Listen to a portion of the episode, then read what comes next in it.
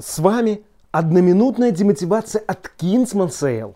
И я прикладываю все усилия без остановки, чтобы сделать каждый ваш день. Сегодня наша фраза от самого Конфуция, который сказал, неважно, как медленно ты продвигаешься, главное, что ты не останавливаешься. Я об этом постоянно говорю, что не имеет смысла себя сравнивать с кем-то, кто двигается быстрее. Вы на самом деле даже всех ситуаций, которые в его жизни возникают и почему он так двигается, просто не знаете, никогда не узнаете. Поэтому можно сравнивать только себя, текущего, с собой же вчерашним. И если есть прогресс, пусть даже небольшой, потому что даже у небольшого прогресса есть кумулятивный эффект, накоп, эффект накопления. Главное, что вы двигаетесь, главное, что не остановились. Это вас должно двигать вперед, продолжать.